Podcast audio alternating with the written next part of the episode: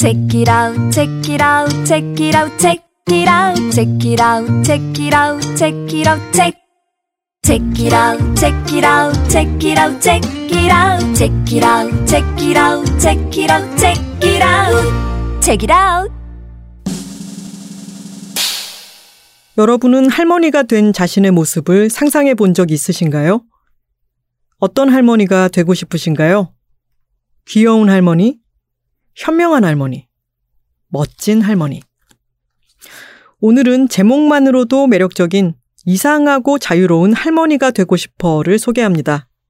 이 책의 저자는 제가 SNS에서 오래 지켜봐온 작가인데요. 무루라는 이름으로 어른들을 위한 그림책 읽기를 이끄는 안내자이기도 하죠. 이 책은 그의 첫 에세이입니다. 기다리신 분들이 많은 걸로 알고 있어요. 혼자 사는 비혼주의 여성, 고양이 집사, 채식 지향주의자, 식물 생활자, 프리랜서, 그리고 그림책을 읽는 어른. 모두가 정상으로 여기는 삶에서 조금쯤 비껴나 현실보다는 이상을 사는 듯한 어딘가 이상하지만 매력적인 사람. 들으시면서, 아, 이건 내 얘기 같은데? 하는 청취자분들도 있으실 것 같아요. 그런 분들께 꼭 추천드립니다. 어딘가 조금 달라도 정상에 속하려 애쓰지 않고 모두가 이상한 채로 자유롭게 살아간다면 그 세계는 얼마나 아름다울까요? 이 책은 그런 세계를 꿈꾸는 무루 작가가 세계의 가장자리를 살아가는 마음가짐에 대해 25편의 이야기로 들려줍니다. 이야기마다 엮인 그림책들마저 아주 매력적이어서 꼭 찾아보게 만들고요. 무루 씨의 이상하고 자유로운 할머니가 되고 싶어 많은 분들 함께 읽으면 좋겠습니다. 이 광고는 어크로스 출판사가 함께합니다. Check it out, check it out, check it out, check it out, check it out, check it out, check it out, check. Check it out, check it out, check it out, check it out, check it out, check it out, check it out, check it out, check it out. 시작은 책이었으나 끝은 어디로 갈지 모르는 삼천포 책방입니다. 안녕하세요. 저는 돌콩이고요. 안녕하세요. 단호박입니다. 안녕하세요. 그냥입니다. 김하나의 측면 돌파 2부가 시작됐습니다. 2부. 아주 반가운 소식이 있습니다. 어, 저희 3명, 이 멤버 중에 한 분의 팬클럽이 생겼습니다. 맞습니다. 이름하여. 근이짝, 근이짝. 근이짝, 근이짝. 어디서 나온 이름이었죠? 그냥 네가 좋아, 짝짝짝의 네. 준말. 그냥 네가 참 좋아. 벌써 나왔네요. 네. 어, 저희 책이라웃 네이버 팬카페 안에 네. 생긴 소모임이라고 맞습니다. 알고 있습니다. 근데 사실 극소 모임이라서 마이크로. 그냥 모임이 있다는 게 어디요? 네. 아 그렇긴 네. 하죠. 근데 처음 제안해주신 분께서 너무 소모임이라 상처 받으셨을까봐 저 걱정되더라고요. 음, 아, 모임의, 모임의 멤버 아직 네. 홍보가 안 됐잖아요. 저희 지금 처음 얘기하는 건데 아, 그리고 그럼요. 모임의 규모는 중요하지 않아요. 아. 그쵸. 네. 존재가 중요한 거죠. 예, 맞아요. 굳이 상처받지 않으셨으면 상처는요 아. 기쁨인 걸요. 맞아요. 아, 네. 감사합니다. 어, 그래서 그냥님 팬클럽 전국에 흩어져 계신 그냥님 팬클럽은 네, 네이버에 있는 책이라고 팬, 팬카페로 오셔가지고 어, 거기 안에 있는 소모임을 한번 찾아보시는 것도 좋겠습니다. 네. 전 세계에 퍼져 있을 수도 있어요. 아, 그렇죠. 또 그렇죠. 네. 5대양 6대주에 맞아요. 퍼져 계신 그냥님 팬 여러분들은 참고하시기 바라겠고요. 또 하나 소식이 있습니다. 네. 또 우리 단대리님이 어, 우리 삼천포 책방의 뮤지션이지 않습니까? 당연하죠. 근데 그 뮤지션의 진가가 최근 저와 황선우 작가가 하는 보잘것없는 라이브 방송이 아, 있습니다. 아닙니다. 서울 사이버 음악대라고 서사음이라고 줄여서 부르는데 그 인스타 라이브 방송에 저희 집에 직접 오셔가지고 그럼요. 멜로디언 연주를 하셨는데 하, 정말 수준이 너무 어마어마해요. 아, 또 파란이 일었죠. 장난. 아니었어요. 정말 장난 아니었어요. 제가 오늘 그거를 편집해서 이제 제 계정에 올릴 생각인데 특히나 마지막 엔딩에 혼자 리베르 딴거 아, 방금 전화기가 올렸네요. 이렇게 네. 전화기마저도. 마음이 어디로 가 있는 거예요? 아니요. 전화기마저도 박수를 친 거였어요, 지금. 아, 스스로에게 네. 전화기도 리듬을 타면서 수고했다. 그걸 정말 혼자 다 하는데 어, 멜로디온이 그런 악기인 줄 정말 처음 알았어요. 진짜로요. 네. 어. 약간 작은 악기들이 은근히 매력이 있어요. 거기에 또 그 우리 라이브 할 때 그냥님은 안 계셨지만 네. 존재감이 뿜뿜이었다. 네. 모든 분들이 그냥님을 찾으시면서 아. 다음에는 그냥님이 노래를 불러야 된다. 아니다. 뭔가를 해야 된다. 사투리를 해야 쳐달라. 된다. 뭐 이런 말씀들을 많이 해주셨습니다. 다음엔 제가 뒤에서 고양이들 사료를 주도록 하겠습니다. 저희 고양이들은 친해지는데 오래 걸리기 때문에 아, 자주 자주 출입하셔야 네. 친해질 수 있습니다. 알겠습니다. 자 그러면은 어, 오늘 시작은 근이짝의 주인공 그냥님이시군요.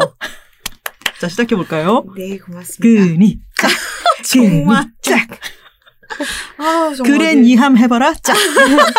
아, 좋다. 니 한번 해봐라. 네. 제가 오늘 가지고 온 책은 더글라스 케네디의 소설입니다. 마음을 읽는 아이? 오르르? 오로로. 오르르? 오르르? 어르르. 이오르 아니죠? 오르르? 음. 네. 더글라스 케네디는 알고 계시죠? 너무나 익숙한 이름인데요. 잘 아는 그렇죠. 사람 같은데. 네, 맞아요. 아마 아는 분일 거예요. 되게 옆집 사는 것 같고 막. 빅픽처, 빅퀘스천, 비트레이얼 같은 많은 소설을 뭐야 하나도 안 읽어봤잖아요. 아, 정말? 네. 근데 이름은 굉장히 익숙한 그분이시죠. 그러니까요. 이웃처럼 익숙하지만 아. 읽어본 책은 없네요. 아, 그렇군요. 이게 유명한 작가분인 걸로 알고 있는데. 음. 네. 아무튼 이 오로르는 도글라스 케네디가 처음으로 쓴 전체 연령을 대상으로 한 소설이에요. 음. 아이와 어른이 함께 읽을 수 있는 소설이에요. 그래서 일단 그것부터 제가 관심이 가서 읽기 시작했는데 굉장히 따뜻하게, 음. 예, 즐겁게 읽은 소설이었습니다. 표지에 구멍이 뚫려 있는 건가요? 네. 달 모양, 초승달 모양으로 구멍이 뚫려 있다고 해야 되나? 음. 예, 오려져 있는 음. 표지예요. 그 부분 되게 찢어지기 쉬운. 네. 맞아요, 맞아요. 잘못 꽂으면 안 되는. 그렇죠. 가방에 넣었다 뺄 때 이렇게 맞아요. 걸리면 푹 찢어질 음. 수가 있습니다. 네, 이 오로르라는 아이는 11살이고요. 주인공 오로르는 언니 에밀리하고 그리고 엄마하고 함께 살고 있습니다. 엄마 아빠는 이혼을 했고 각자 애인이 있어요. 그리고 이 네 사람이 다 두 아이들과 두 자매와 소통을 하면서 그렇게 지내고 있습니다. 누구랑 같이 산다고요? 얘들은? 엄마와 아, 엄마와 엄마의 남자친구와? 아니 언니 엄마와, 엄마와 언니. 언니와 아, 네 같이 그리고 엄마는 다른 사람 사귀고 있고. 네 아, 아빠도 음. 애인이 있고 음. 네. 이 오로르는 자폐아예요. 음. 자폐 스펙트럼이 굉장히 넓다고 하더라고요. 네. 근데 이 오로르 같은 경우에는 말을 하지 않습니다. 음. 그러니까 말을 하려고 하면 입술이 움직이지 않고 소리가 나오지 않는다라고 이야기를 해요. 이 오로르는 일반 학교는 다니고 있지 않고 조지 안느라고 하는 선생님하고 같이 시간을 보내는데 이 선생님이 오로르에게 말을 할 수 있는 훈련을 계속 시키는 것과 동시에 일단 말을 하지 못하니까 의사를 표현할 수 있는 방법으로 태블릿 PC를 이용하게 어. 가르쳐 줘요. 음. 그래서 태블릿 PC에 본인이 하고 싶은 말을 빠르게 써서 사람들에게 보여주고 그 사람들의 말을 듣고 또 자기의 말을 입력하고 음. 이런 식으로 소통을 하고 있는 아이입니다. 근데 이 오로드는 자신이 장애인이라는 걸 알아요. 사람들이 나를 장애인으로 부른다 라는 걸 알지만 그거에 크게 개의치 않아요. 음. 음. 그걸 크게 신경 쓰지 않고 아 나는 남을 돕고 싶다라고 생각하고 남에게 도움이 되고 싶다고 생각하고 도움이 될 수 있다고 믿어요. 내가 도움을 줄 수 있다. 그리고 실제로 많이 도움을 줍니다. 이 책에서 타인에게. 그 이유 중에 하나가 이 아이에게는 아주 특별한 능력이 있어요. 제목에서 눈치채셨겠지만 마음을 읽나요? 그렇습니다. 오. 눈을 보면 어. 상대의 마음을 읽을 수가 있습니다. 내 눈을 바라봐, 넌. 어유 행복해지고. 그거 묻히지 마요. 아, 허시 네, 아저씨 아, 묻히지 네. 마세요. 알겠습니다. 죄송해요. 자라나는 아이에게 그 무슨 네. 짓이에요? 혼났어. 네. 아주 능력, 놀라운 능력을 가지고 있는 친구군요. 그렇죠. 네. 근데 이 아이가 소설 속에서 등장하는 주요 사건은 이렇습니다. 언니 에밀리의 생일을 맞아서 에밀리하고 엄마하고 오로르하고 에밀리의 친구인 루시하고 함께 놀러 가요. 그곳을 오로르는 괴물 나라라고 부르는데 놀이공원 같아요. 그러니까 놀이기구가 있고 수영장이 있고 그런 공간이에요. 갔는데 루시가 사라집니다.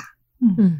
왜냐하면 루시는 몸집이 좀 크다는 이유로 학교에서 놀림을 받고 있는데 그 자신들을 놀리는 나쁜 아이들의 무리하고 수영장에서 마주친 거예요. 음. 그래서 수영장 애들이 아 코끼리 뭐 어쩌고 저쩌고 막 이렇게 어이구. 놀립니다. 그래서 이 아이들을 피해 달아나다가 놀이공원에 사람이 너무 많으니까 이 일행이 루시를 놓치는 거예요. 오로로와 엄마 일행이. 그래서 잃어버린 루시를 찾아야 하는 상황이 발생을 하고 그게 이야기의 굵은 음. 사건이에요. 그 사건 속에서 작가가 계속해서 조금 달라 보이는 사람들을 보여줍니다. 음. 음. 이를테면 오로르는 일단 자폐하고 루시는 과- 과체중 음. 소녀이고 그리고 이 괴물나라에는 이제 인형 탈을 쓴 많은 직원들이 있는데 콰지모토가 있고 음. 그리고 키가 2미터가 넘는 거인이 있고 그리고 이 놀이공원의 정원사는 한쪽 눈에 인공 안구를 음. 장착한 그리고 얼굴에 절반 정도의 흉터가 남아있는 할아버지예요. 이런 사람들을 지속적으로 보여주고 이런 사람들이 어떤 상황에 놓이는지를 보여주는 거죠, 작가가. 이를테면 콰지모토를 향해서 에밀리가 물어보는 거예요. 여기는 괴물나라니까 너는 착한 괴물이니? 라고 물어보면 콰지모토가 나는 평범해. 겉모습이 다를 뿐이야. 라고 이야기를 한다든지 아니면 이 정원사 할아버지 같은 경우에는 루시가 실종된 사건과 관련해서 이 외모상의 이유로 용의자로 음. 억울하게 음. 지목을 받게 되는 그런 일도 생기게 되고 그런데 나중에 이 할아버지는 오로르 역시 장애를 갖고 있다라는 걸 알게 된 후에 누군가 오로르를 향해서 쟤는 애가 좀 이상하네? 왜 말을 안 하고 태블릿으로 얘기를 해? 라고 하니까 할아버지가 나도 이 아이와 같아. 음. 우리는 조금 다를 뿐이야. 음. 라고 말하는 장면을 보여준다든지 이 다름의 문제에 대해서 계속 생각하게 만드는 이야기. 음. 그러고 루시를 찾는 데 있어서 오로르의 능력이 굉장한 진가를 발휘하는 순간이 오겠군요. 우등생. 아, 음. 역시 우등생. 아, 맞출 수 있었는데. 아깝네. 다음 기회에. 네. 그러면 오로르는 사람들이 그냥 말하는 것과 것과 속으로 생각하는 것에 다른 것을 알아차릴 수 있는 아이로군요. 그렇죠. 음. 그래서 그런 표현이 나와요. 엄마가 아무렇지 않으려고 할, 그, 짐짓, 아무렇지 않은 척 하려고 할 때, 사실 엄마가 가장 슬프다는 걸 안다. 아. 이런 식으로 이야기를 하고 있어요. 음. 그리고 그 정원사 할아버지가 억울하게 누명을 쓸 때, 나는 할아버지의 눈빛에서 친구를 어. 필요로 하는 그런 기색을 느껴서 음. 할아버지를 보고 미소를 지어줬다라는 음. 부분이 있고, 음. 그런 식입니다. 루시는 다시 만나게 되는 거겠죠? 아, 그걸 공개할 수가 없죠. 에이, 그 정도는 스포일러가 아니야. 루시가 영원히- 음. 다치거나 그러진 않은 거죠? 아유, 알려줄 수 없어요. 그래요? 그럼 뭘 알려드릴 수 있나요? 아. 오로르의 능력에 대해서 그럼 좀 더 말해주세요. 어떤 식으로 루시를 찾는 데 어떤 기여를 하게 되나요? 음. 이 루시가 실종이 되면서 경찰이 사건에 개입을 하게 됩니다. 실종 음. 아동을 찾기 위해서. 이 경찰에게 자신의 능력을 알려줘요. 나는 음. 사실 이런 능력이 돼서 공조 수사를 합니다. 음. 오. 예, 그렇습니다. 그리고 이 루시가 수학을 굉장히 잘하는 재능이 있는 아이예요. 음. 이 수학을 또 단서로 해가지고 어. 막 아이를 찾습니다. 길바닥에 수학 기호가 그려져 있고 그런가요? 약간 비슷하다고 해야 할까요? 음. 막 네. 이 답을 구하면은 막 4분의 3번 출구로 가게 되고 막 그런 건가요? 피타고라스 정리가 나오고 막 그러더라고요. 어, 진짜? 갑자기 실망인데. 문과생에게 너무나 실망, 너무 실망할 것까지야 있나요? A제곱 플러스 B제곱은 C제곱. 오! 뭐. 그렇습니다. 뿌라마이 한 번만 해주세요. 프라마이. 그냥님이 어, 꼭 한 번씩 사투리를 해줬으면 좋겠다라고 하는 댓글들이 간간히 눈에 보이더라고요. 음. 오늘 한 건 했네요. 뿌라마예요. 네. 근데 경찰도 되게 그런 거 안 믿어주기 쉬운데 쉽게 믿어줬네요. 아, 왜냐면 안 믿을 수가 없어요. 그러니까 경찰이 처음에는 말이 되니라고 생각하죠. 그래서 그럼 내가 무슨 생각하는지 맞춰봐. 근데 줄줄줄줄 나오는 오. 거죠. 음. 지금 딸 걱정을 하고 있군요. 딸의 이름은 누구누구예요. 남자친구는 아, 그 누구누구. 정확하게 네. 읽을 수가 있는 거군요. 네, 그렇습니다. 아, 그 그러니까 정도면- 믿을 수밖에 없죠. 뭐 역술인 이런 걸 해야 되지 않을까요? 아니 갑자기 또 애기 동자를 만들어요. 장래 왜. 희망을 좀 그쪽을 발현시키는 쪽으로 해보는 게 어떠할까. 아니 무슨 아이를 프랑스 박수무당으로 키우려고 아 박수무당이 아니죠 소녀니까. 프랑스에서는 이제 점수를 점수를 뭘로 보, 보죠? 그 수정구로 네, 네 보나? 그렇죠 수정구. 수정 네. 같은 거. 네. 아니면 거 타로라든지. 얘기하면은 잘 잘 번창하실 것 같은데. 그래도 좋죠. 사람들한테 도움을 주니까. 네. 음. 이름도 괜찮아요. 오로르. 음. 어랄. 어랄. 오로르 좀 크리스탈. 신비해 보이고 네, 네. 음, 좋네요. 얼마 전에 제가 그런 생각이 문득 들었어요. 그러니까 이 작품의 주제와 관련해서 이 책을 만나기 전이었는데 음. 우연히 그런 생각이 든 거예요. 아, 그 사람이 세상에 똑같은 존재가 단 한 명도 없는데 그러면 우리는 정말 울트라 레어템이구나 다. 음. 그래서 정말 내가 사라져 버리면 다시는 그 똑같은 존재를 구할 수 없기 때문에 진짜 우리는 한 사람 한 사람이 다 특별한 것이고 음.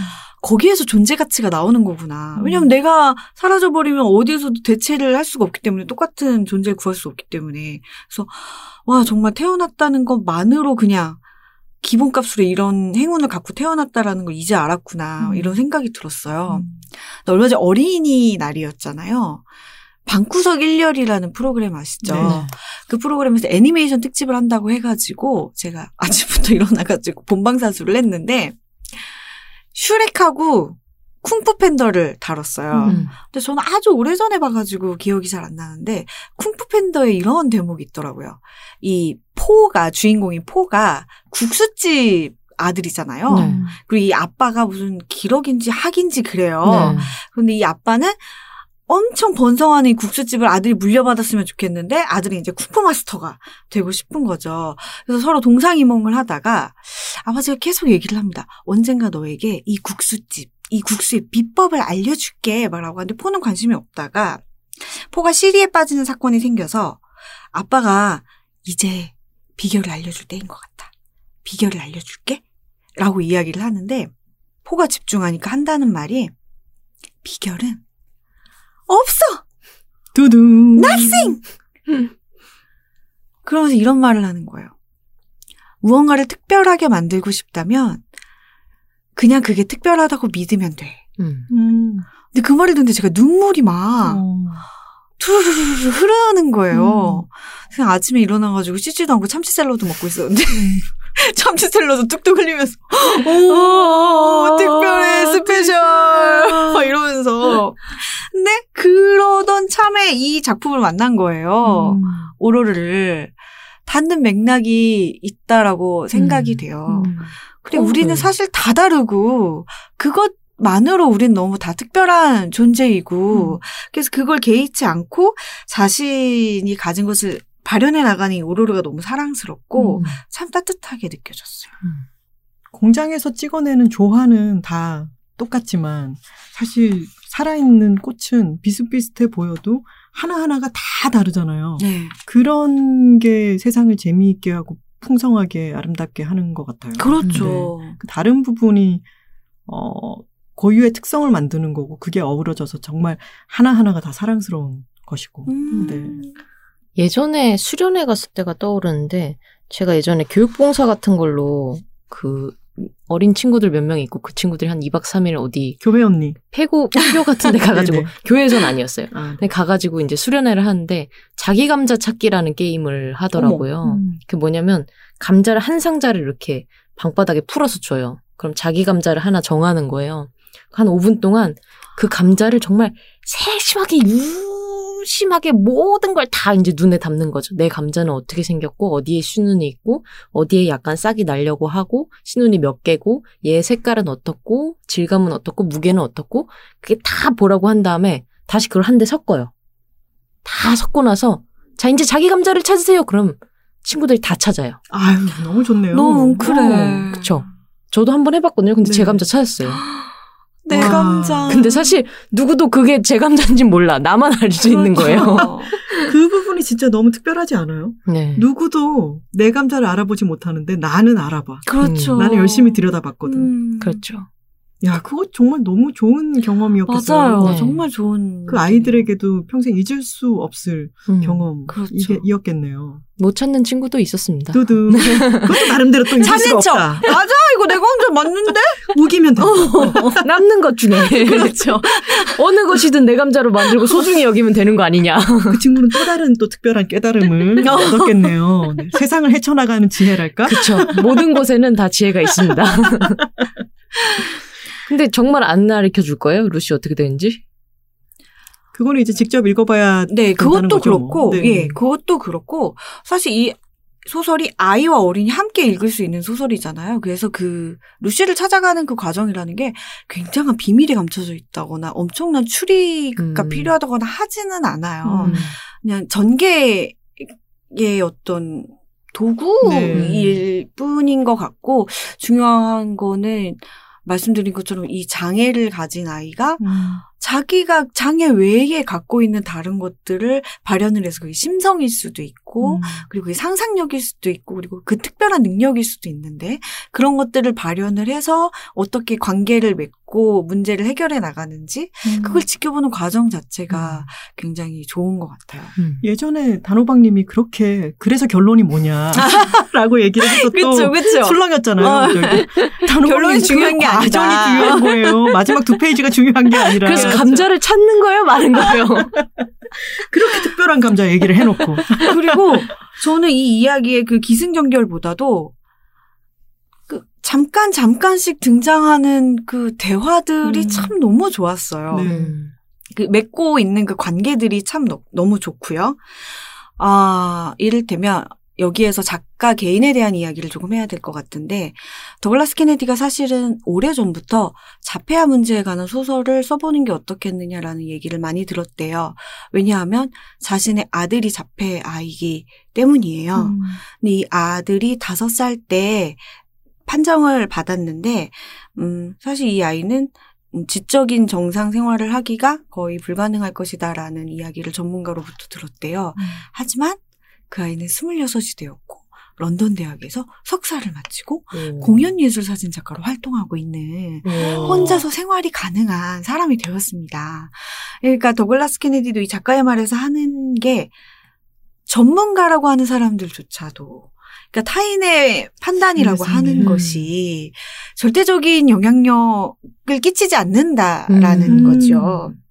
이게 지금 우리가 결과적으로 이 사람이 어디 어디까지 성취를 이루었고 이게 중요한 게 아니라 그렇죠. 사람들이 그렇게 재단할 수 없는 가능성이라고 하는 것은 있을 수 있고 그리고 그것을 누가 잘 들여다봐주고 그 특별함을 알아주느냐라고 하는 그 이야기가 아주 뭉클하네요. 그렇죠. 네. 그리고 이 더글라스 케네디가 3월에 저희 채널 예스하고 인터뷰를 했더라고요. 음. 방한을 했는가 봐요. 서면, 서면. 인터뷰였습니다. 아따 네. 방한을 했는가 봐.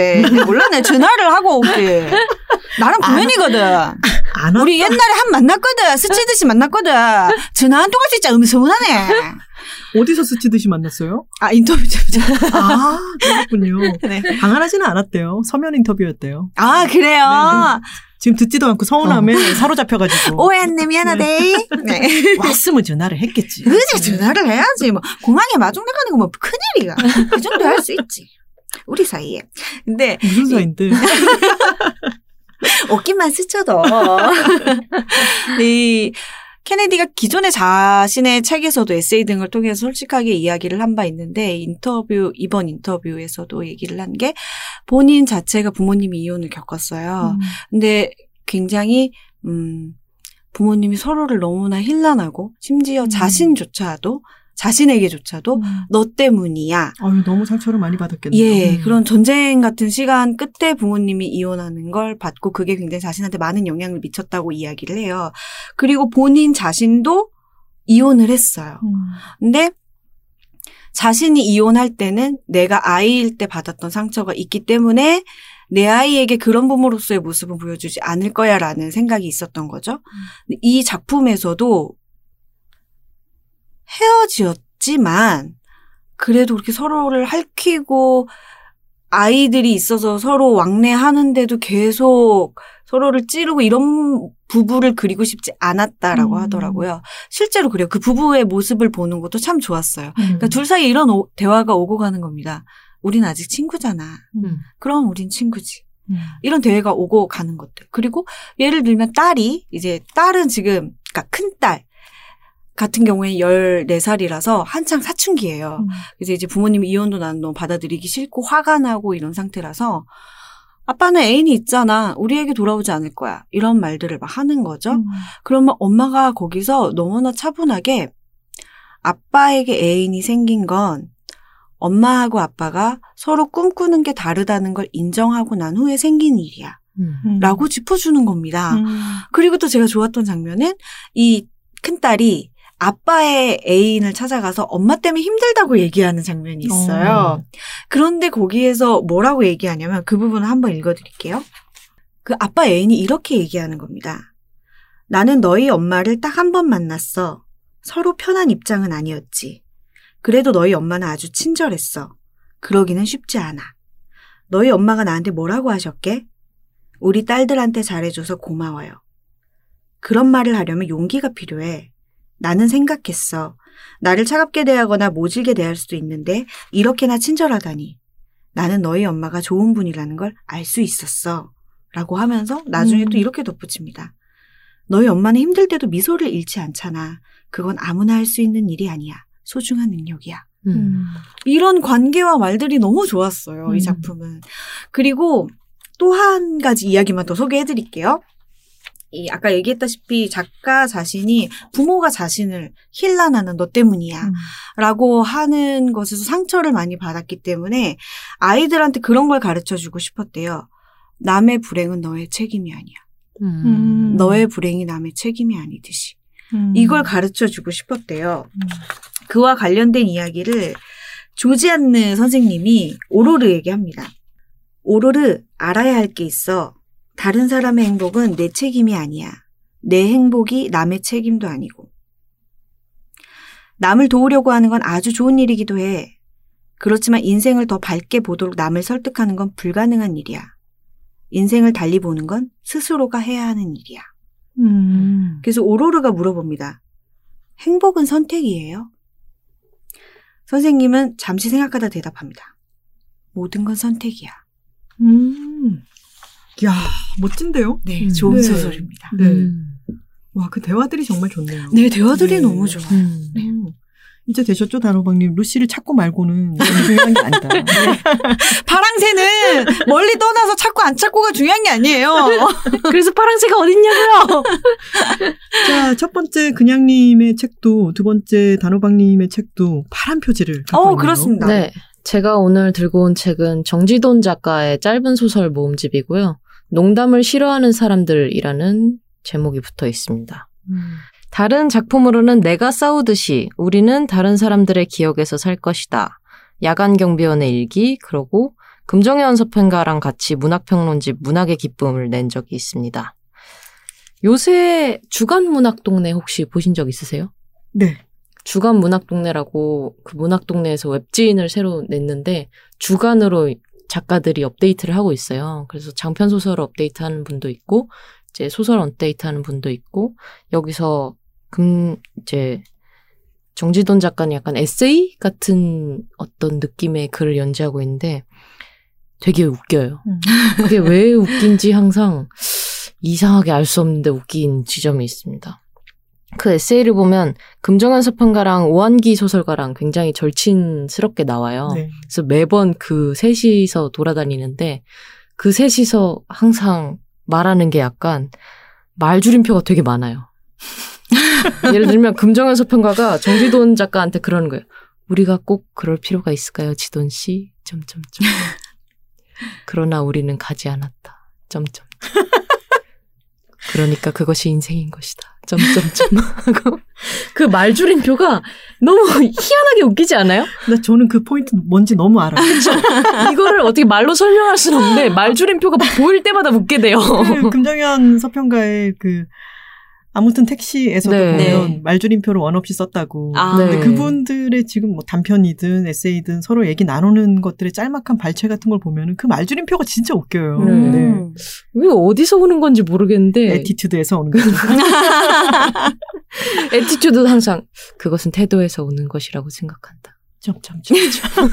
그 뭔가 말줄임표가 그 주는 정서라고 할까? 아스라함. 네, 뭐 그런 거 있잖아요. 네. 근데 그게 어떤 서정적인 아스라함이 아니고 약간 체념과 네. 네. 뭔지 알았어요.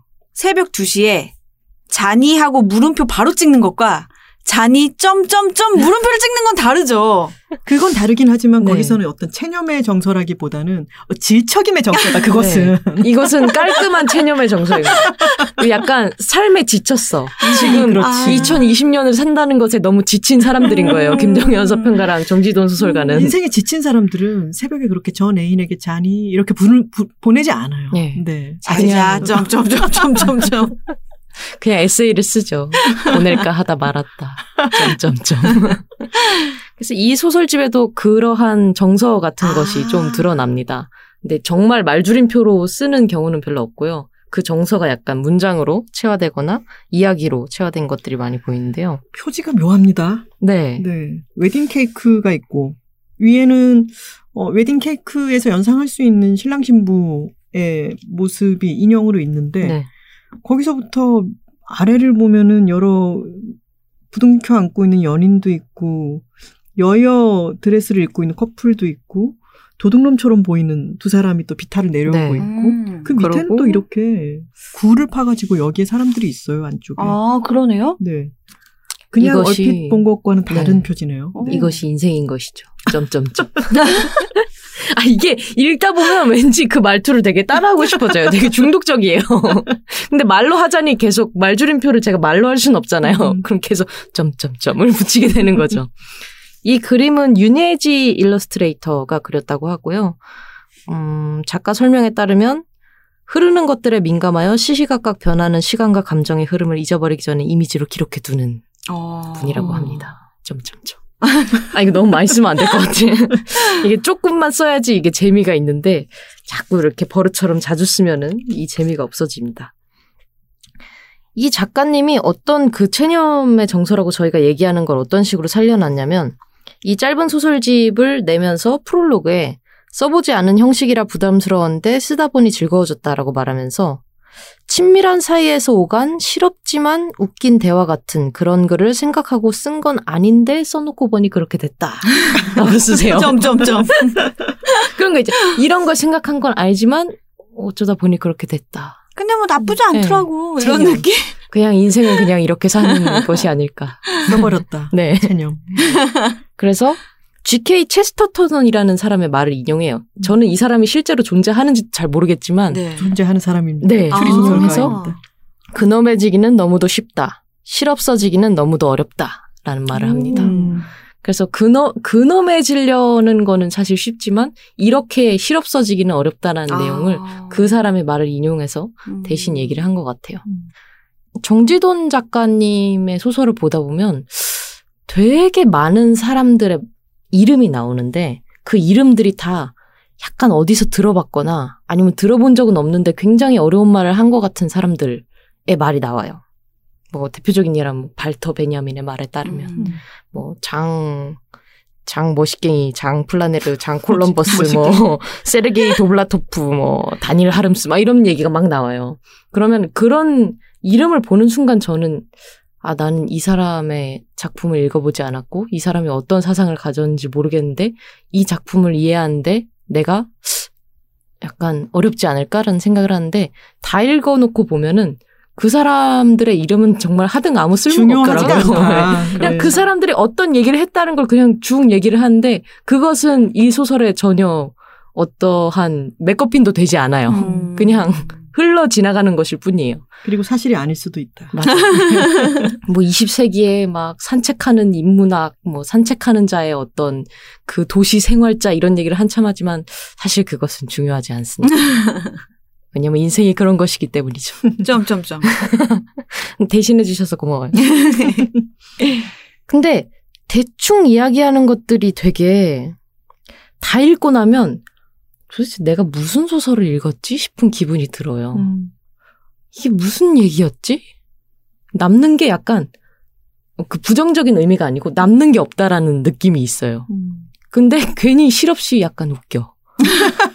그럼 된 거 아닙니까? 그러니까 남는 게된 정말? 없는데 웃겨요.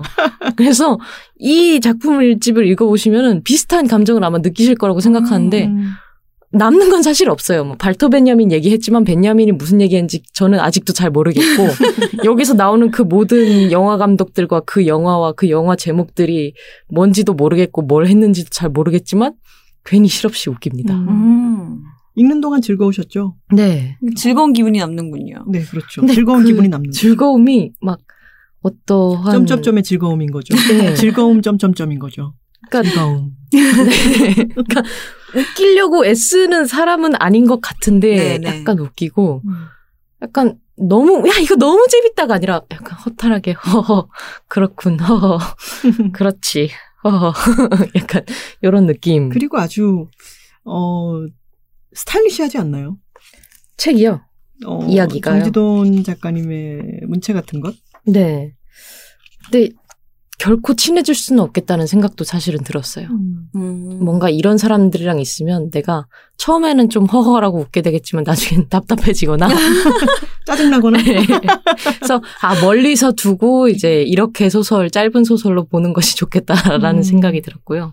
저는 가끔 잡지나 이런데 정지돈 작가님이 한 페이지 정도로 쓴 짧은 소설 같은 걸 읽어보면은 앞에 몇 줄로 아 이거 정말 실제 하는 듯도 아닌 듯도 한 음. 이국의 어떤 이야기로 갑자기 들어가 버리고 음. 그게 말씀하신 것처럼 이게 뭐가 남는지 모르겠지만 아, 저는 스타일이 딱 남더라고요. 음. 그래서 음. 읽고 나면은 강렬한 어떤 장면들, 이야기들 그리고 뭔지 모를 울림 같은 건 남지만 다른 사람한테 그것을 요약해서 들려줄 수도 없고 음. 그 그것이 어떤 한 문장으로 저한테 남아 있지도 않은. 음. 근데 저는 그게 또 좋았어요.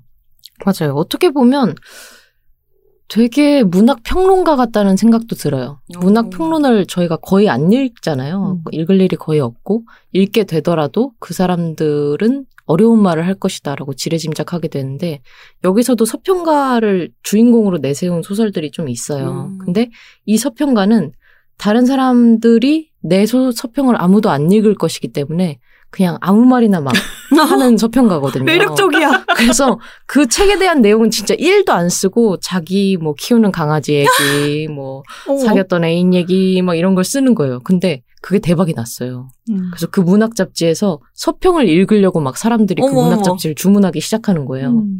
그래서 이 서평을 담당하는 그 편집위원들이 깜짝 놀라가지고 서평 때문에 이곳을 쓰는 것이 말이 되느냐 해가지고 다른 걸 맡겼는데 이번에는 그 서평 스타일이 아닌 다른 스타일로 진지하게 썼더니 사람들이 막 이게 뭐냐 재미없다 하면서 막 구독을 막 끊고 막 그 사람을 욕하고 막 그렇게 되는 거죠. 그 서평가의 얘기를 보면서 금정현 씨 얘기가 그런 생각도 들고요. 자신의 어떤 실제 친구들의 모습이 혹시나 들어가게 되지 않을까라는 생각도 있고, 한편으로는 정말 아무 의미 없이 그냥 가상의 어떤 세계를 구축해 놨구나라는 생각도 들고요. 그리고 그런 종류의 어려운 것들, 막 현대 미술 같은 것들, 문학 서평 같은 것들을 은근히 약간 까는 것도 있는 것 같아요. 어. 예를 들자면, 밤여행이라는 이제 짧은 소설이 들어가 있는데, 여기서 수연과 재현이라는 인물이 나와요. 근데 이 두 인물이 일민미술관에 가가지고 퍼포먼스를 보는 거야. 그 퍼포먼스의 내용은 뭐냐면, 무용수가 양자역학과 불확정, 불확정성의 원리를 신체로 표현하는 공연이었어요. 그래가서. 리플렛을 받으면 수학 기호가 막 뭐라고 써 있는데 뭔진 잘 모르겠어요. 그러고 공연을 보고 있으면 남자 무용수가 자신이 슈레딩거의 고양이라고 말하면서 죽은 상태와 산 상태의 사이 지점을 연기하는 건데 이걸 어떻게 연기하는 건지 보는 내내 마음이 심란하기 그지없었다. 점점점. 이런 게 소설에 나오는 거죠. 그래서 이 약간 웃긴데요? 예, 약간 현대를 현대 전체를 패러디하고 있는 기분이 들어요. 아. 그래서 마지막에 이제 마지막에 종지부를 찍는 내용의 소설이 그리고 세상은 영화가 되었다라는 소설인데요. 이 소설에서는 역시나 영화 평론가가 주인공으로 등장해요. 근데 어느 날 넷플릭스에서 애니메이션 시리즈를 하나 보는데 그게 보잭 홀스맨이라는 음. 시리즈예요. 이게 실제로 넷플릭스에 있는 내용이더라고요. 음. 근데 괄호치고 그는 넷플릭스를 경멸했다. 그러나 매일 봤다. 이런 내용이 나와요. 그래서 이 보잭 홀스맨이 소설 속에서 표현하는 바에 따르면 한물간 영화배우 보잭이 계속 시답잖은 농담을 늘어놓는 애니메이션이었던 거예요. 그러고 이 보잭 홀스맨은 항상 말머리를 이제 쓰고 나타나요. 그래서 이, 이 소설 속의 영화 주, 영화 평론가 주인공이 자신도 말머리를 이제 말머리 가면을 쓰고 등장해서 이제 온갖 얘기를 하는 거예요. 이제 말이 되었으니까 평론에 아무 말이나 해도 된다. 라고 생각하고 정말 아무 말이나 쓰게 돼요. 그래서 톰 크루즈의 신작 영화가 나오니까 거기에 대해서 백자평을 쓰는데 톰 크루즈가 살아있다는 사실을 알린 게 이 영화의 유일한 성과. 물론 그는 이 영화를 보고 난 뒤 죽고 싶었겠지만 이런 식으로 막 좋은데? 아무 생각도 없는 독서를 막 내뱉는 좋은데? 거예요. 그러고 나니까 사람들이 또 이상하게 이, 이 평론가를 좋아하기? 시작해요. 독서를 하니까. 응. 막 독서를 해가지고 유명해져서 GV도 막 나타나는데 GV에도 말머리 가면을 타고 나타나요. 그래서 모든 곳에서 막 이 평론가의 인기가 치솟아서 여기 이 부분 너무 웃겨요. 박평식 이후 화제가 된 영화 평론가는 처음이었다. 그, 그 뒤도 있어요. 물론 정성일이나 윤성, 신영철 등이 있긴 했지만 이 사람들을 진정한 영화 평론가라고 할 수 없지. 그래서 이 사람이 유명해지면서 행사도 많아지고 평론 기고 칼럼 요청도 많아지면서 인생이 핀 거예요. 어. 나아졌어. 음. 돈도 잘 벌리고 뭔가 주변 사람들과의 관계도 원만해지고 그러면서 약간 메비우스의 띠처럼 이 사람의 어떤 마음 상태가 모순에 다다른 거죠. 왜냐하면 자신은 이제까지 인생이 불행해가지고 이런 식으로 막 독서를 날렸는데 사실 독서를 날리면서 인생이 핀 거예요. 음. 그래서 더 이상 욕설을 할 수가 없어. 음. 내 인생이 나아져가지고 이제 더 이상 세상에 안 아름답게 보이지 않는 거예요. 아. 그리고 이 사람이 처음에 유튜브에다가 막 아무 얘기나 하니까 그 댓글에 막 사람들이 이게 뭐냐 쓰레기다 그랬더니 후기에 대, 대댓글로 이런 얘기가 들린 거예요. 그건 당신의 인생이 최악이기 때문입니다. 뭐 이런 얘기를 하는 거죠. 근데 이제 인생이 최악이 아니게 된 거예요. 그래가지고 마지막에는 어떻게 되냐면 이제 마블에서 새로운 영화가 개봉했는데 이 마블은 워낙 거대 음, 자본이기 때문에 조금이라도 스포일러를 하면은 안 된다고 이제 음. 음. 강력한 법적 제재를 걸어둔 거죠. 네. 근데 이 사람이 자기 유튜브 채널에다가 스포일러를 올려버려요. 음. 그러니까 갑자기 막 경찰이 들이닥쳐서 걔그 영화평론가를 체포해요.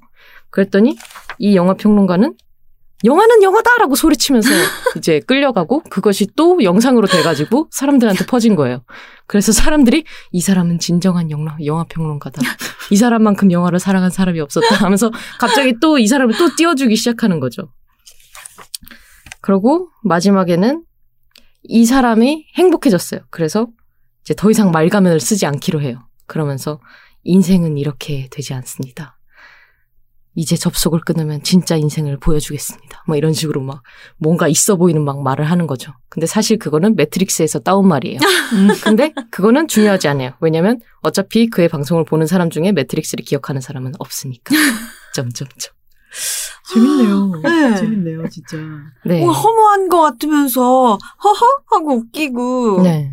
어떤 것을 만들어내는 사람이 그 자기가 처해 있는 상황 때문에 무엇을 만들 수 있게 되고, 근데 그 아. 만든 것 때문에 상황이 바뀌어서 더 이상 그것을 만들기 어려운 상황이 되는 것도 그렇고 되게 우화적이기도 하고 네. 재밌네요. 실없기도 하고. 근데 이것을 막 진지하게 사실 이 소설은 이런 내용이라고 생각합니다. 저는 이것을 현대 사회의 사람들이 느끼는 어떤 그 허무한 감정을 드러냈다고 생각합니다라고 얘기하는 순간 그것도 약간 머쓱해지죠. 그 소설이 되는 거예요. 아. 그 소설 속에 나오는 이상한 사람이 돼 버리는 거죠.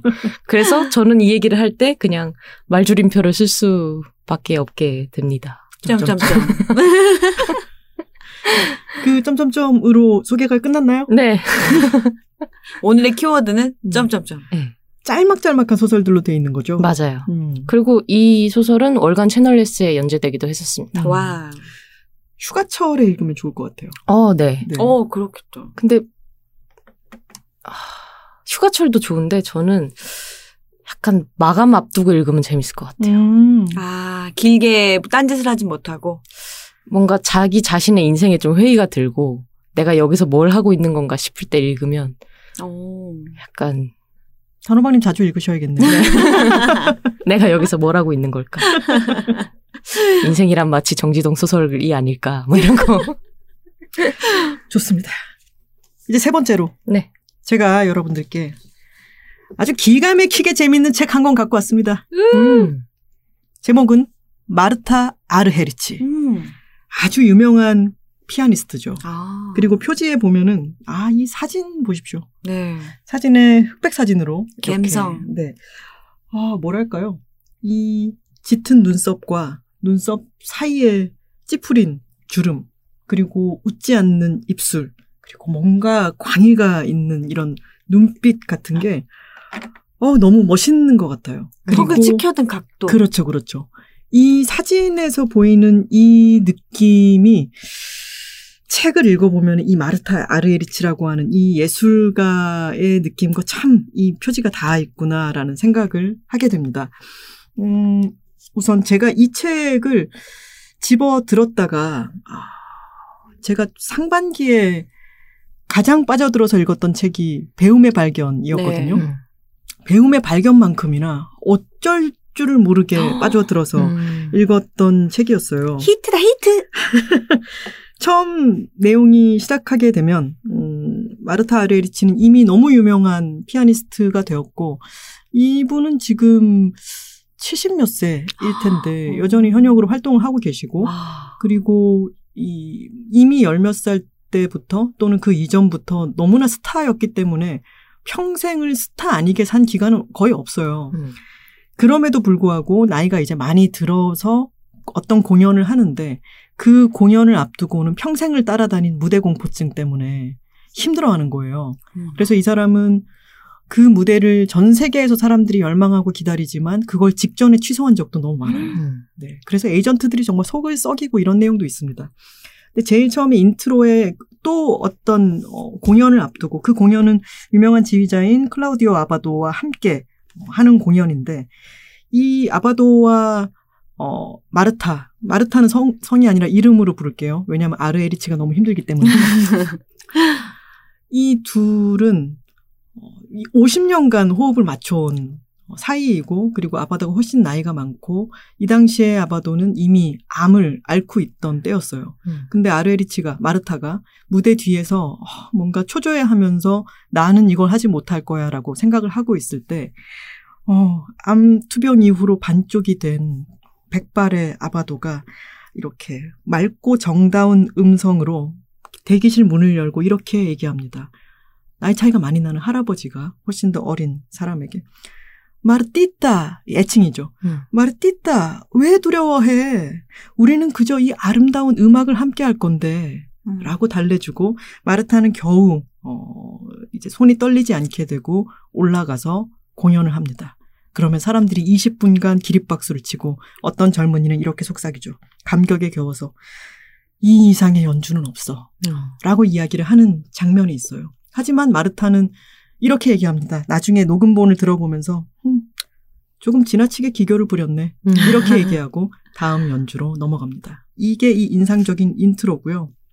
이 책은 처음 시작은 부에노스아이레스라고 되어 음. 있고 어, 목차를 보면은 빈, 함부르크, 베른, 뉴욕, 바르샤바 등등등 지명들로 돼 있어요. 음. 그래서 그 지명에 얽혀 있는 마르타의 이야기들을 풀어내는데 그렇기 때문에 시간 순으로 꼭 되어 있는 건 아니고 어, 빈에서 1930년대에 있었던 일, 60년대에 있었던 일, 70년대에 있었던 일을 묶어서 보여주기도 하고 그래서 약간 들쑥날쑥이라고 느낄 수도 있지만 아 저는 읽을 거리로서도요 너무 최상급이에요. 음. 네, 저는 사실 클알못입니다. 클래식을 그렇게 뭐 잘 알지 못해요. 마르타 아르에리치의 이름 정도 알고 있고 그 사람의 스타일이 대충 이런 스타일 아니야? 정도만 알고 있었지 클래식에 대해서 잘 알지 못하는데 그럼에도 불구하고 너무너무 재밌습니다. 음. 이 책을 쓴 사람은 올리비에 벨라미라고 하는 어 프랑스의 팟캐스트 진행도 하고 어. 그런 클래식 음악에 대해서 클래식 음악 기자 출신이고 그런 해설 같은 거를 잘 들려주는 사람이래요.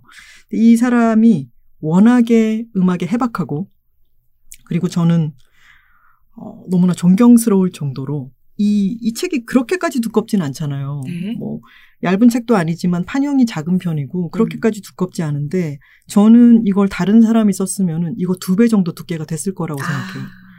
이 저자는 자신을 드러내기보다는 이 거장, 이 위대한 예술가의 면면을 사람들에게 재미있고 아주 깊은 곳에서부터의 그 어, 본체를 잘 전달하기 위해서 엄청나게 노력했구나라고 하는 게 느껴져요. 어, 한 어떤 사람과 마르타가 만났고 뭐 그 사람에게 수업을 받는 사람도 있고 지나가다가 마주친 사람도 있고 다른 피아니스트도 있고 그렇잖아요. 그러면은 이 둘 사이에 있었던 에피소드들을 막 찾아보는 거죠. 이를테면 마르타가 만난 그 상대편이 쓴 책이라든가 그 사람이 등장한 어떤 다큐멘터리 이런 걸 다 찾아보고 거기에서 쓸만한 한 문장이 있으면 그것만 쓰는 거예요. 와. 그렇기 때문에 밀도가 엄청나고 네. 너무 속도감 있게 잘 읽히는 데다가 명언이 속출해요. 음, 너무 재밌습니다. 그래서 이건 엑기스다. 아 그겁니다. 엑기스다. 엑기스예요. 네. 네. 마르타 아르에리치는 아르헨티나 출신이고요. 그 엄마 아빠에 대해서 잠깐 말씀을 드리자면은 엄마 아빠가 아빠는 30살, 엄마는 19살일 때 대학교에서 서로 만나서 경론을 벌입니다. 어. 아빠는 우파의 수장이었고 음. 그 학생 운동을 하는 그리고 엄마는 좌파의 수장이었죠. 하지만 극과 극은 통하지 않습니까? 또? 그래서 둘이 경론을 처음 만나가지고 밤에 늦도록 경론을 벌이다가 다음날 데이트 신청을 합니다. 음. 나의 사상을 이해할 수 있는 건 너밖에 없어. 그래서 어 후아니타라고 하는 이 엄마가 어, 이 남편이 될 사람 아빠에게 yes라고 말한 것은 아마 그날이 처음이자 마지막일 데이트 것이다라고 신청? 하는데 정말 불같은 두 사람이 만났는데 정말 극단적인 두 사람이 만나서 결혼을 했고 그리고 이 와. 후아니타라고 하는 엄마는 교육열이 엄청난 거예요. 음. 이 어린 아이가 피아노에 소질이 있다 싶으니까 아빠는 어떤 식이냐면 재미있는 이야기를 들려주고 애가 상상의 나래를 펼칠 수 있도록 해주고 북도 두고 같이 노래를 부르는 타입이라면 음. 엄마는 최고의 선생님을 찾아가서 음. 무슨 수단과 방법을 가리지 않고 이 아이에게 최고의 교육을 받도록 해주는 사람이었던 거죠. 되게 좌파스럽지 않는 느낌도 그쵸. 드네요. 너무 네. 이게 우파스러워. 교차 교차되고 네. 있죠 뭔가가 이이 이 엄마 아빠의 관계와 교육에 대한 태도도 너무 달라서 네. 재밌었어요. 근데 마르타는 어렸을 때한 4살, 5살 뭐 이때쯤에 음 어린이집 같은 데를 다니고 있었어요. 그 어린이집에서는 점심시간에 어 초빙된 피아니스트라고 하기에는 피아노 연주를 할 줄 아는 어떤 사람이 자장가 같은 거를 이렇게 연주해 주면 애들이 잠들곤 했던 거죠. 근데 이 마르타 승부욕이 굉장했던 머리숱이 많은 이 꼬마 여자아이는 그 어린이집에서 어떤 남자애가 자꾸만 승부욕을 조장하는 거죠. 음. 너 이거 할 줄 알아? 그러면서 뭐 어디에 올라가는 거라든가 아니면 한 발로 뛰면서 뭐를 하는 거라든가 이런 거를 자꾸 너는 못하지? 이렇게 도발하는 거예요. 하지만 우리 마르티타는 절대 질 수가 없죠. 그래서 보란 듯이 그걸 다 해내는 거예요. 음. 근데 이 남자애가 그래요. 마르타, 너는 피아노 못 치잖아. 라고 얘기를 한 거죠. 음, 마르띠따는 참지 않지. 너는 건드리지 말아야 할 것을 참지 건드렸어. 않죠. 그래서 네. 이 4살짜리 여자아이는 피아노로 다가가서 그때까지 한 번도 피아노를 쳐본 적이 없어요. 근데 점심시간에 들려주는 그 자장가를 처음부터 끝까지 칩니다. 너무 놀랍죠. 어머나. 그것을 들은 유치원 원장 선생님이 너 피아노를 배운 적 있니? 아니요. 그래서 너무 놀라가지고 얘에게 재능이 있다라고 생각하고 관찰한 뒤 그것을 엄마 아빠에게 알려주죠. 그렇게 되어서 마르타의 피아노 인생이 시작되는 겁니다. 음. 진짜 사람 일은 어떻게 될지 모르고 네. 그 남학생이 어떻게 보면 진짜 고마운 거잖아요. 너무 그 고마운 남학생이 거죠. 아니었으면 재능을 네. 발굴을 못했을 텐데 그 정- 남학생이 막 클라리넷을 불 줄 알자? 뭘 모르지? 클라리넷 주자가 됐을 수도 있는 거잖아요. 이전 세계와 문학의 인류 역사에 엄청난 공헌을 그렇죠. 한 이름 모를 남자아이였던 네. 것입니다. 네, 그렇습니다. 네. 당시로는 참 꼴배기 싫었겠지만 네. 얼마나 고마운지 모르겠습니다. 여튼 이 사진에도 드러나고 어린 시절의 이 에피소드로도 드러나잖아요. 이 마르타라고 하는 여자아이의 품성이. 어, 집에 가서 어린이용 피아노를 사줬더니 그거를 쳐다도 안 봐요. 그래서 커다란 피아노를 사줘서 이제 피아노 인생이 시작이 되는 거죠. 음. 근데 이, 음, 이 사람의 이런, 뭐랄까요. 성정? 성격, 성정 이런 것을 드러낼 수 있는 표현이 보통은, 아, 이 사람은 대장부고, 호걸이고, 이걸 여걸이라든가 여장부라든가 이런 식으로 표현하잖아요. 근데 그런 말도 여성에게만 특별한 프레임을 씌우는 거지 않습니까? 이 사람은 너무나 깊은, 자기도 설명할 수 없는 예술적인, 그리고 영적인 어딘가에 닿아 있는 사람이고, 음. 그리고 기교로서도 누구도 따라갈 수 없을 정도의 기교를 지니게 되고요. 그리고 엄청난 기억력을 갖고 있기 때문에 사실 연습을 별로 안 해요. 엄청난 콩쿨에 나가고 이러는데도 연습을 별로 안 하고 악보를 보고 나면은 기억력이 문제가 된 적은 지금까지도 한 번도 없대요. 그냥 다 기억하는 거예요. 저는 정말 동의할 수가 없군요. 점점점. 사기캐 사기캐. 그래서 어린 시절부터 이 아르헨티나에서 이렇게 두각을 드러내는 피아니스트라니 해서 대통령까지 아는 존재가 이미 어. 됩니다. 근데 대통령은 그 당시에 후안 페론이었죠. 후안 페론은 에비타 페론의 남편인 그렇죠. 어, 그 아- 마르타의 아빠가 생각하기에는 너무 미운 적인 거예요. 음. 좌파 출신의 대통령인데 독재자야. 음. 우파 출신의 이 아빠가 생각하기에는 겹겹이 미운 사람인 음. 거죠. 그런데 마르타가 이제 프리드리히 굴다에게 자기는 사사를 해야겠다라며 빈으로 가겠다. 오스트리아 빈으로 가겠다라고 얘기를 하니까 대통령인 후안 페론이 그래, 너를 빈에게 빈으로 보내주겠다라고 하면서 뭐라고 하냐면 엄마인 후아니타에게 부군께서 저를 그렇게 탐탁하게 생각하시지 않는 건 알고 있지만 마르타를 빈에 보내려면은 부군께 빈의 외교부에 아, 대사관에 자리를 한 자리 마련해 드려야겠군요. 오. 라고 하면서 이 가족을 그쪽으로 보내줍니다. 아. 아주 뭐랄까요? 그 당시에 어 낭만도 있고 그러니까요. 네. 그런 전폭적인 지원 같은 것을 아주 드라마틱하게 해주는 음. 이런 이야기들도 이 안에 들어있는 거죠. 마르타가 이제 만나는 선생님들이나 아니면은 아직 아기일 때 뭐 거기 아르헨티나에 있는 누군가의 응접실이라든가 어느 극장의 대기실이라든가 이런 데서 마주치는 사람들의 면면이 막 어마어마한 거예요. 음.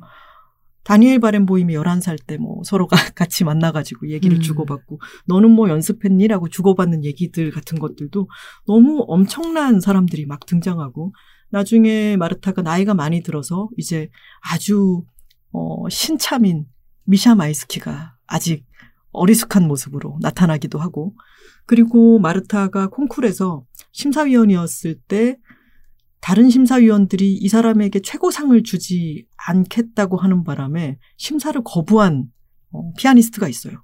그 사람이 이보 포고렐리치라고 하는 사람인데 이 사람이 1, 2, 3등에 들어가지 못하거든요. 예선에서도 떨어져요. 음. 근데 마르타가 나는 그렇다면 심사를 거부하겠다. 음. 어. 라고 해서 어떤 현상이 벌어지냐면 그때 1, 2, 3위는 아무도 조명을 받지 못해요. 그 이후에 아. 기사도 안 나고 마르타가 심사를 거부하게 한 바로 그 사람 이러면서 그렇죠. 이 사람은 전 세계적으로 엄청난 스타가 되는 음. 이야기도 있습니다. 어, 호로비츠 이야기도 나오고 음. 이런 음악가들에 대해서 서로를 어떻게 평가하는지 이를테면 우리가 너무 잘 알고 있는 피아니스트가 있는데 다른 어떤 피아니스트가 누구 뭐 이를테면 드뷔시를 해석한 것을 듣는 순간 나는 더 이상 피아노를 치지 않겠다라고 하는 사람도 있고 아. 어떤 사람에게 배우기 위해서 먼 길까지 갔다가 그 사람이 피아노 치는 것을 밖에서 방에서 듣고 아, 나는 한음도 낼 수가 없겠다라고 해서 음. 돌아오는 장면도 있는데 무슨 무림 네, 고수들처럼 네, 맞아, 맞아요, 맞아요. 바로 그 생각. 우리는 이해할 수가 없지만 어떤 해석이나 그 사람의 세계를 엿봐버린 그걸 음. 실제로 그 앞에서 엿봐버리고 그리고 자기가 절대로 거기에 다가갈 수 없구나라고 생각하고 돌아서게 되는 그런 장면들이 음. 우리는 사실 짐작하기가 어렵죠. 저 일반인 눈에서 봤을 때는 정말 끼리끼리 잘 논다. 다 잘 치면서 무슨 소리를 하고 있는 거야? 라는 생각이 들죠. 근데 지금 이 부분 있죠. 끼리끼리 잘 논다라는 이야기 있죠. 저는 이 책에서 정말 좋은 게 끼리끼리 잘 노는 부분이에요. 음.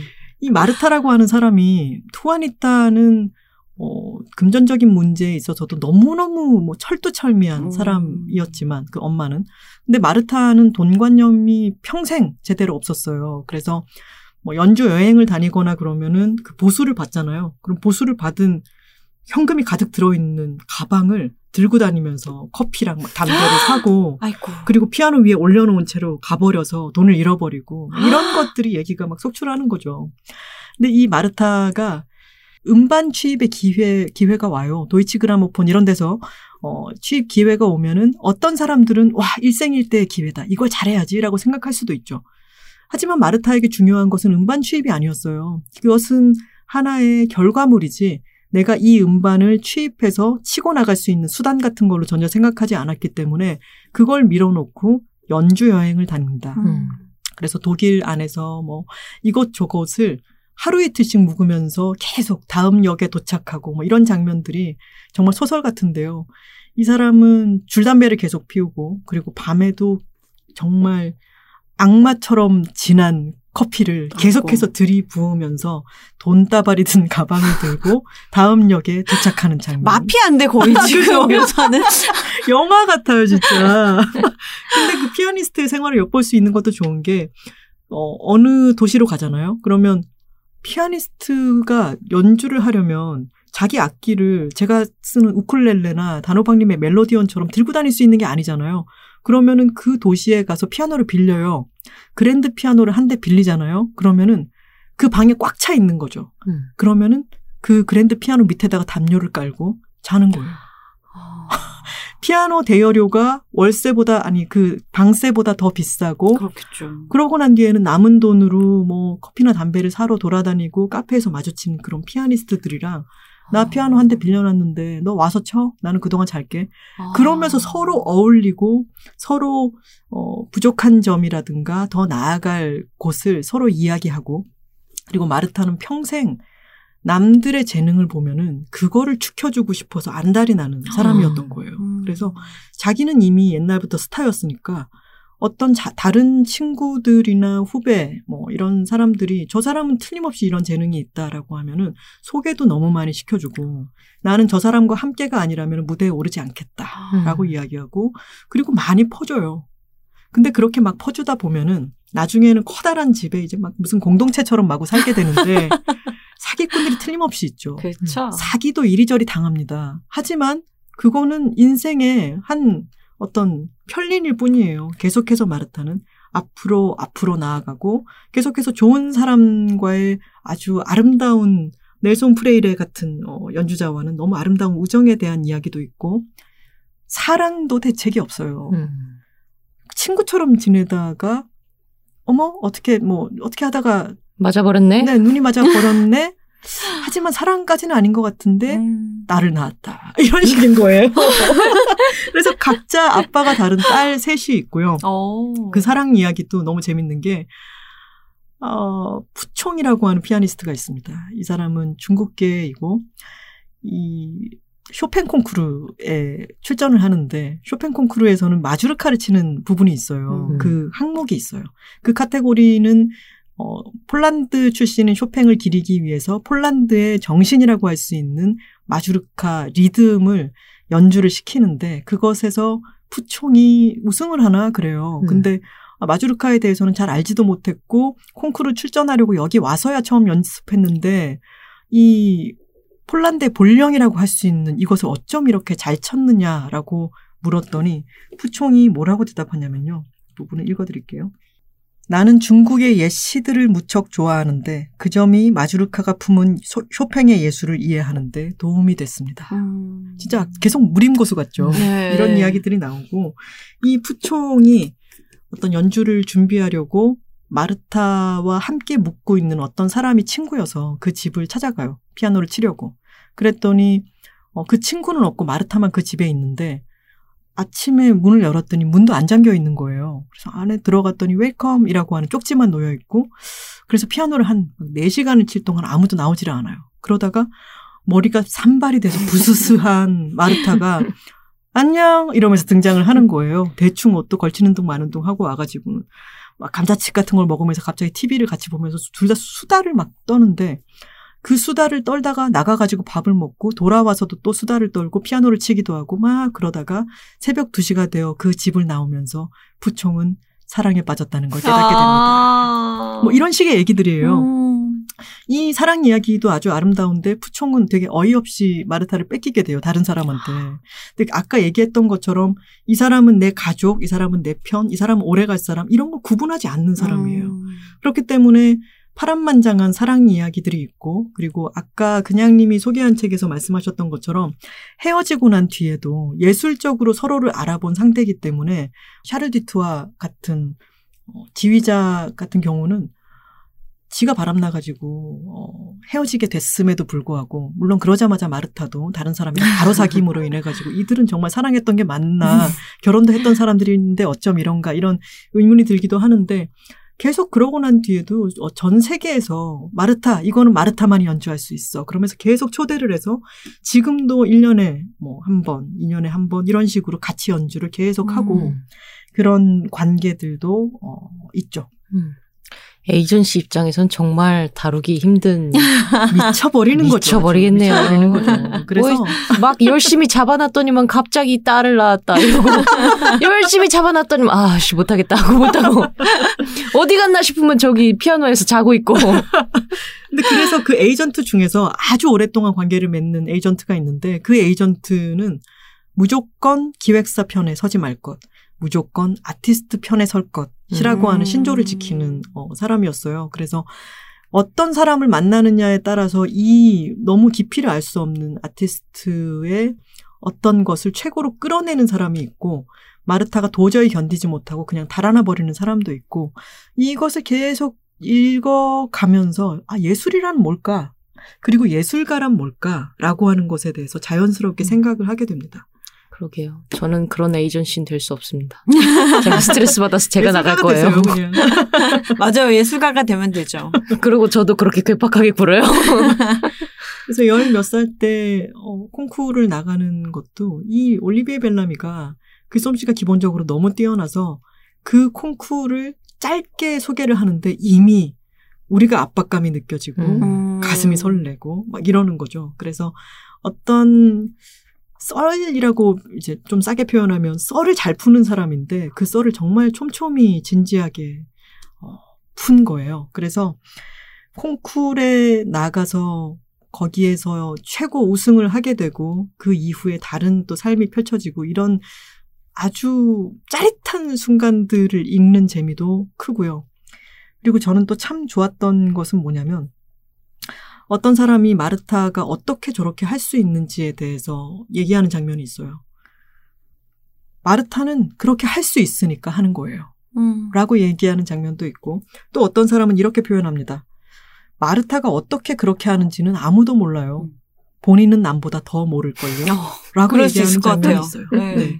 이 예술가가 예술을 어, 표현해내는 데 있어서 어떤 이론을 많이 알거나 아니면 내가 무언가를 많이 교정하려고 하거나 또는 누군가에게 영향을 너무 크게 받아버려서 내 것을 잠시 잃는다거나 했을 때는 이게 흔들리잖아요. 근데 그런 것들이 예술가 안에서 어떤 식으로 일어날까라고 하는 걸 약간 미루어 짐작하게 하는 그런 책이었기 때문에 저는 어, 아주 좋은 읽을거리고 그것은 올리비에 벨라미가 예술과 예술가에 대해서 아주 깊은 이해를 하고 있기 때문에 이런 글을 쓸 수 있지 않았나라고 생각합니다. 저도 되게 흥미로운 것 같아요. 그, 다, 톨콩이 말씀하셨던 것처럼 인생의 스타가 아니었던 시기가 극히 적고 한 가지만 계속 하면서 살아온 삶인데 그런 삶은 우리가 너무 상상하기가 쉽지 않고 음. 그런 삶을 사는 그 사람은 어떤 고뇌가 있었을까 음. 궁금해지기도 하고 분명히 한 길밖에 난 안 가봤기 때문에 음. 내가 이렇게 사는 게 맞나? 뭐 다른 거 한번 가볼까? 뭐 나는 뭐 얼마나 갈 수 있을까? 뭐 이런 고민도 있었을 것 같고 되게 음. 흥미로워요. 다른 걸 하고 싶어 하는 장면도 있어요. 하지만 아. 이 사람의 재능이 거의 인생을 뭐 이- 이렇게 표현하긴 그렇지만 삼켜버린 것과도 비슷하기 때문에 음. 물론 삼켜버렸다라고 하면은 좀 불행해질 것 같은 느낌이지만 이 사람은 그렇게 삼켜지기만 하는 사람은 또 아닌 거죠. 자신이 가진 예술적 재능과 자신의 어떤 팽팽함으로 이것을 계속해서 끌고 나가는 어떤 뚝심이랄까 근력이랄까 이런 게 있는 사람인 거죠. 그래서 이 음. 안에서 엄청난 세계가 펼쳐질 수 있는 거고. 정말 색 내가 정말 짐작조차 하기 힘든 삶을 볼 수 있을 것 같아서 그 음. 점이 너무 흥미로운 것 같아요. 네. 듣고 싶은 음악들이 이 안에 너무 많은데 들으면서 읽을 수가 없는 게 너무 촘촘해서 음. 들어야 할 게 너무 많고 맨 마지막에 보면은 음반 추천 같은 것도 깨알같이 돼 있어요. 음. 빽빽하게 돼 있습니다. 뭐 그렇기 때문에 제가 황선우 작가랑 같이 한 곡 같이 들으면서 역시 미쳤구나 막 이런 음. 얘기를 나눴던 어 아주 대중적인 곡이기도 하니까 한 곡만 한번 들어보시라라고 말씀드리고 싶은 것은 헝가리안 랩소디를 치는 음. 어, 것을 유튜브에서 마르타 아르에리치 헝가리안 랩소디 쳐보시면은 1966년 연주가 있습니다. 오. 근데 그 이 책에는 66년보다 훨씬 더 전에 콩쿠르에서 이걸 쳤을 때 사람들이 이것은 누구도 들어보지 못한 연주였다. 이것은 집시의 연주였다. 라고 어. 하는 표현이 있는데 이게 무엇인지를 그 클립을 한 6분 정도 되는데 이걸 들어보시면은 그 느낌이 바로 이 책의 느낌이기도 합니다. 음, 네. 음. 한번 좋습니다. 들어보시면 좋겠습니다. 와. 제 소개는 여기까지 하겠습니다. 오늘 각자가 가져온 책을 한번 더 얘기를 해볼까요? 네, 오늘 그냥 소개해드린 책은 더글라스 케네디의 소설 마음을 읽는 아이 오로르였습니다. 단호박이 가져온 책은 정지돈 소설가의 농담을 싫어하는 사람들이었습니다. 톨콩이 가져온 책은 올리비에 벨라미의 마르타 아르에리치였습니다. 자, 이제 댓글을 읽어볼까요? 네. 아리아드네 99님께서 나의 비거니즘 만화와 다름 아닌 사랑과 자유를 초등학생 아이와 읽고 카라 후원인이 되었어요. 와, 감사합니다. 멋지십니다. 완전한 비건은 어려워도 계속해서 저희가 생명을 위해 할 수 있는 일들이 무엇인지 생각하며 살려고 합니다. 만화라는 선입견에 이 책이 많이 알려지지 않은 것 같아 아쉬웠는데 하나 작가님 덕에 책의 가치가 널리 알려져서 제가 더 기쁘네요 라고 해주셨습니다. 이 책에 관련해서는 읽어본 사람들은 음. 소개해주는 사람들에게 고마운 마음이 생기는 것 아. 같아요. 네, 저도 아리아드네 구구님께 고마운 마음이 드네요. 저도요. 아유, 감사합니다. 임소소님께서 이번 화 톨콩님, 그냥님, 단호박님 너무 귀여우셔요. 책도 귀엽고 그냥님 부부는 모조리 다 알아들어서 도저히 끊을 수가 없었어요. 크크 하고 남겨주셨습니다. 초딩 단호박님 새벽마다 일어난, 일어난 이야기도 너무 귀엽고 다마고치 똥 치워주라. 그쵸. 네. 그때는 중요했어요. 저는 SES, 핑클 노랜 당연하고 베이비복스가 컴백할 때마다 베복 노래, 샤크라, 백지영, 심지어 러브의 오렌지 걸까지 아, 다 섭렵했던 다 초딩이었어요. 알겠습니다. 라고 남겨주셨습니다. 뒤에 또, 있, 또 있어요. 배복 노래는 너무 좋아해서 아직도 게럽과 킬러 춤을 기억한답니다. 게르 게르 게르 우 게르 무브메 추나. 원샷을 잡으면 전체적인 안무가 잘 안 보이니까 모든 음악 방송 비디오로 다 녹화하고 그렇죠. 그땐 다 비디오로 녹화했었습니다. 맞아요. 다 얼마 안 된 일이네요. 한 20년 전 일. 그리고 엄마가 영어 공부하라고 비디오 테이프 같은 거 사주면은 큰맘 네. 먹고 사주면은 거기에 테이프 붙여가지고 아, 맞아요, 맞아요, 맞아요. 그 위에 떠버리고 가요 톱10 시절에 예. 네. 임소소님 아주 추억 여행 지대로 하고 계시네요. 아 그럼요. 네. 치민송님께서 삼천포 책방 새콜, 새콤달콤에는 일곱 알이 들어있다는 말에 소주? 라는 반응이 바로 나오다니. 크크크. 백성기족 소개. 피규어는 6권 특장판 구매 시에만 동봉. 아. 기억하시려고 이렇게 써두신 건가 봐요. 새콤달콤을 제가 그때 어, 깰 수 있는 거라고? 되게 의아해가지고 네네. 제가 막 몇 번을 물어보는 얘기가 있었잖아요. 네. 그래놓고 슈퍼에 갔더니 내가 새콤달콤을 왜 몰라? 이런 생각이 들더라고요. 마이쮸 같은 거요? 이렇게 말씀해 주셨으면 네. 바로 알았을 텐데. 그때 얘기했는데 전호박님이? 아, 그랬나요? 네네.